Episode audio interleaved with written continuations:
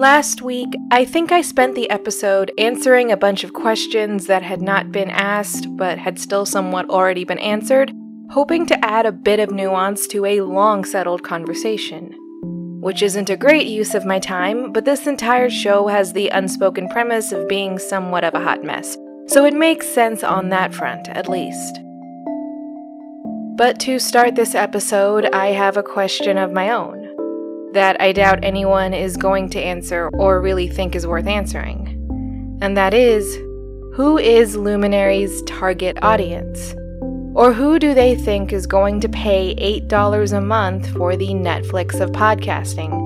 When podcasting has been established as a free medium from the very beginning.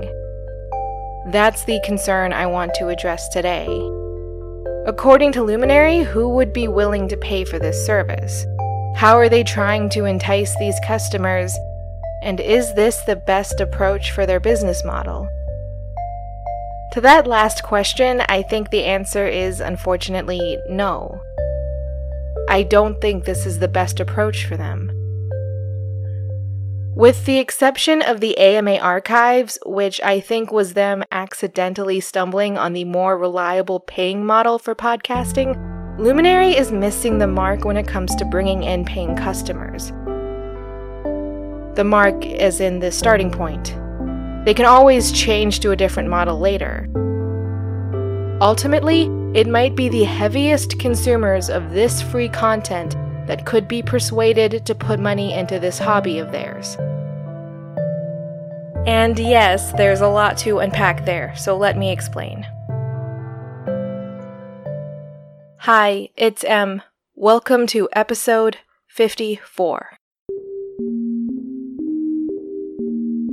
Ironically, because of very targeted advertising, I think I got a very good glimpse of how Luminary is trying to bring in customers. See, I made the mistake of not doing the research for the last Luminary episode in incognito mode on a browser I seldom use on my computer that has a VPN. Instead, I did it on my phone during my lunch break, so now whenever I watch YouTube on my phone, I get at least one Luminary ad or more per hour. And while it's incredibly annoying that this is happening, largely because I know exactly why I'm getting these advertisements and what caused it, I'm going to look on the bright side. I now know how Luminary is trying to present itself, and can confidently say that I think they're doing it wrong. All the video ads for Luminary I've seen have followed a particular pattern. There is a series of about three people playing up to a particular stereotype in their presentation. You'll see a bodybuilder working out, an overworked and underappreciated mom folding laundry in her kid's pink bedroom, or an older woman drinking tea at a nice ish venue. Nothing too expensive, I mean, she is on a fixed income, but it's definitely not just a typical fast food place. And then, while they're sitting there, they tell you what they've been doing cooking, hunting serial killers, or hanging out in a football locker room, respectively, to create a sense of cognitive dissonance. And then, bam, it's revealed that they're talking about podcasting and their favorite podcast genres to listen to. Now, to me, those felt a bit like a callback to ads for a certain audiobook service in fact, the first time I got one of those ads, that's what I thought I was seeing. And I mean a very famous audiobook service that could sponsor an episode of this podcast in the future, but until then, I'm not giving them the free advertising. You probably know what I'm talking about anyway. That would suggest that Luminary is casting as wide a net as possible. They want to convince members of the general public to buy into their business model, a claim that draws further evidence from the lineup of exclusive shows and the many celebrity headliners in that bunch. Also, there's common sense, probably. You should have as many potential consumers as possible if you want to maximize profit, which obviously a $100 million startup would want to do. The problem is, none of that logic really works in the podcasting space. The podcasting space is defined seemingly by chaos and absurdity. Also, variety. You can find a show on pretty much any topic, and while it was once always free, it's still free 99% of the time. That isn't to say that Luminary exclusives aren't interesting. For the record, though, I had to seek out this information, which is incredibly wasteful on Luminary's part but I went on their website and looked up their exclusive content. And it's a good lineup. They've got a lot of shows from marginalized voices, for example. And some of them are pre established shows that Luminary made exclusives, giving them much needed funding to thrive, I imagine. But then there's the show The Rewatchables 1999, which looks incredibly promising to me it's a podcast with people rewatching iconic movies from the year 1999. But if I was really interested in that sort of thing, there's the entire Wisecrack podcast network. Including Show Me the Meaning, which is about movies, but they have a podcast for South Park and Rick and Morty too. And while none of those shows are focused on the year 1999, those guys are fun to listen to and all of their shows are free, and I can show them whatever support I feel comfortable offering. But Luminary also has Fiasco, a show that promises to dive into the day to day realities of historic events, like, for season 1, the presidential race between Al Gore and George W. Bush, which would be harder to replace, but maybe a good history book on the aforementioned audiobook service would do it. And that's a one time fee, whereas if I don't take advantage of the free trial, I might end up spending more money on Luminary. And yes, that's the other aspect. There's that free trial most services offer where you can use their service for, let's say, the standard month, and if you don't cancel before the end of that, they get to start billing you. And I could take advantage of that. I could just not use the trial until all the episodes of a show I want to hear have built up, maybe at the end of a season. Then I just take a week off work and binge anything that I'm desperate to hear. Cancel the trial at the end of the month and then just wait. When season 2 finishes, I can restart my membership for a month and then cancel it again. I'm not going to pretend that wouldn't be a jerk move. I know for a fact it is, but it's something I could always do. But even if I don't do that, it's not like I don't have plenty of other free content I could consume instead. So maybe I wouldn't get around to abusing a free trial like that, if it's even abuse. Now, I want to say again that I'm not against innovation in the podcasting space. This isn't coming from someone who wants Luminary to fail. I only mean this as a factual statement. For every exclusive podcast Luminary offers, a casual podcast listener can find at least one replacement, potentially even dozens, of free substitutions. In my opinion, a casual listener would be more likely to turn to the free alternatives than to the Luminary exclusives especially if those exclusives aren't being heavily marketed, which in my experience they aren't. Now, the free trial period might tip the scales in certain situations because some people are going to forget to cancel it. But all things considered, wouldn't it be better to go with a guarantee over a gamble? Granted, I'm sure it's documented that a lot of people forget to cancel subscriptions after the trial period. But that sort of thing doesn't breed consumers so happy that they spread the gospel of your service. It just buys you a couple extra months of revenue. I mentioned this in the last episode, but despite all the missteps in Luminary's launch, even the ones that felt like direct attacks on the existing podcasting space, very few people were calling for Luminary to outright crash and burn. Did people mock it? Yes, that's how the internet works.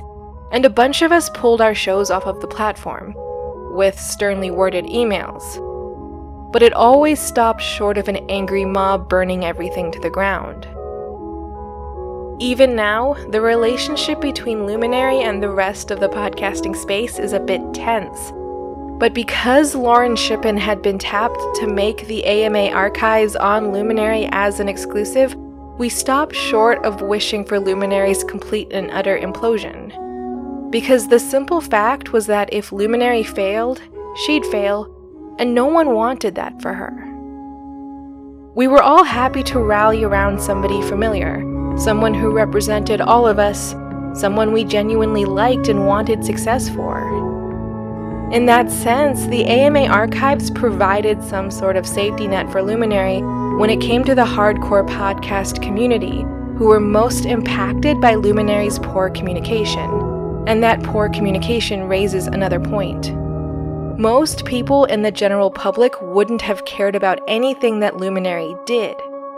Every misstep centered on nuances that what I'm inclined to call their target audience wouldn't have understood. But then the complaints came from those who are knee deep in this world, and they got enough traction that they couldn't be ignored. That should have been a signal to Luminary to reconsider their approach because it was clear who had the power in this situation. Because ultimately, I don't think you can rely on the general public to suddenly start paying for your service, buying media they could essentially get for free if they're willing to make a few sacrifices here and there. And this is where we join last week's conversation. There is precedent amongst hardcore podcast fans to pay for podcasts or for additional content related to their favorite shows, or content that builds off of it, just like the AM archives builds off of the Bright sessions. You can see this in a couple of ways. Most basically, Welcome to Night Vale has always sold recordings of their live shows for a couple of dollars on iTunes to anyone who wants to relive the show or who wasn't able to make it to a live show. But there's a model that more closely mirrors what Luminary needs to have happen, and that can be found on Patreon. When soliciting monthly donations from fans, offering more of the thing they love just makes sense. So it seems inevitable that this is a common tier amongst podcasters. I mentioned within the wires last week, quarterly episodes of a bonus series called The Black Box are offered at the $10 per month tier, and there are other shows that do this too. The Amelia Project, for example, offers minisodes at the $5 per episode tier, and it's not just audio fiction podcasts. Though the bonus series for the two dudes talking genre can be based on inside jokes, like Dear Hank and John, created by John and Hank Green, offers the This Week in Ryan's podcast at the $5 a month tier, and Hello Internet from Brady Haran and CGP Grey has Goodbye Internet at a $3 tier. The price and product being offered might fluctuate wildly depending on the audience and circumstances, but if you tap the right creators, it would be very easy to create an offering of bonus, not exactly bonus content, worth the $8 a month price tag.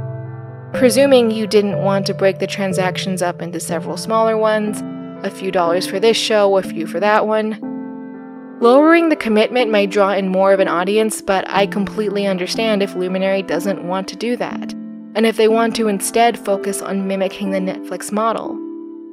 But if that's the case, then they need to focus more on commissioning more series from well established creators in the space who have not just a large fan base, but one who would feel passionate enough to give money towards vaguely tangentially related projects.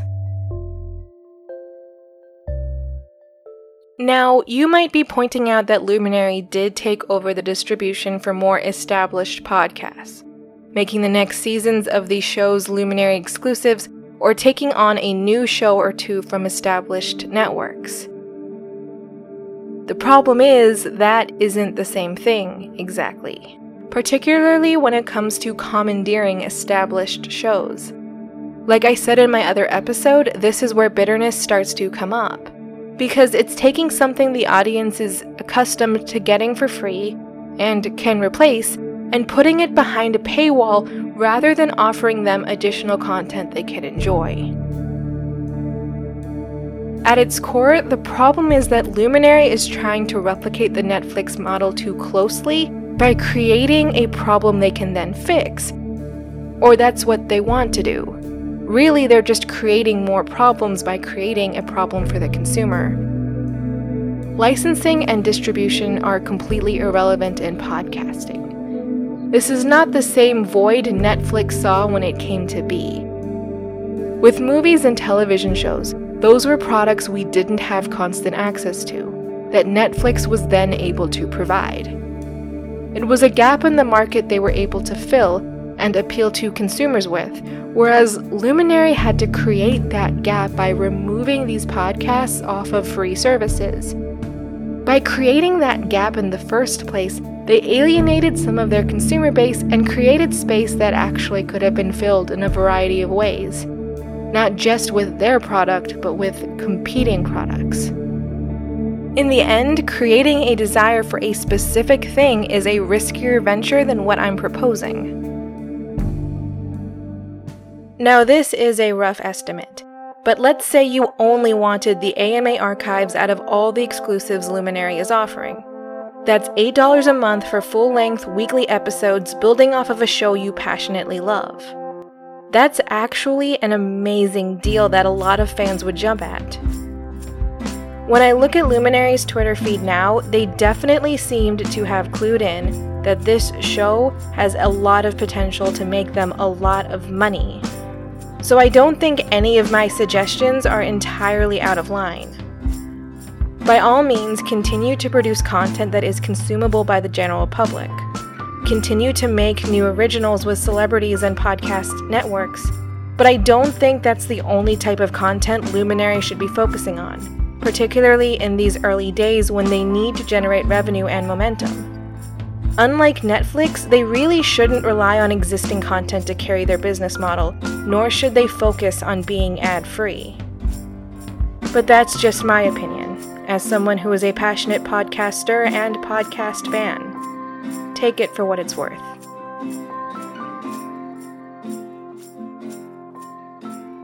By the way, I'm not entirely sure what I'm going to be doing next week. I think I might take specific examples and explain why those stories are so perfect for podcasting, but I guess we'll have to see. It might be a nice surprise. Or not. But hey, look at all that extra time. You can check out that audio drama I've been pitching for a long time now The Oracle of Dusk. I mean, you've got time, and those episodes are kinda short. Have fun!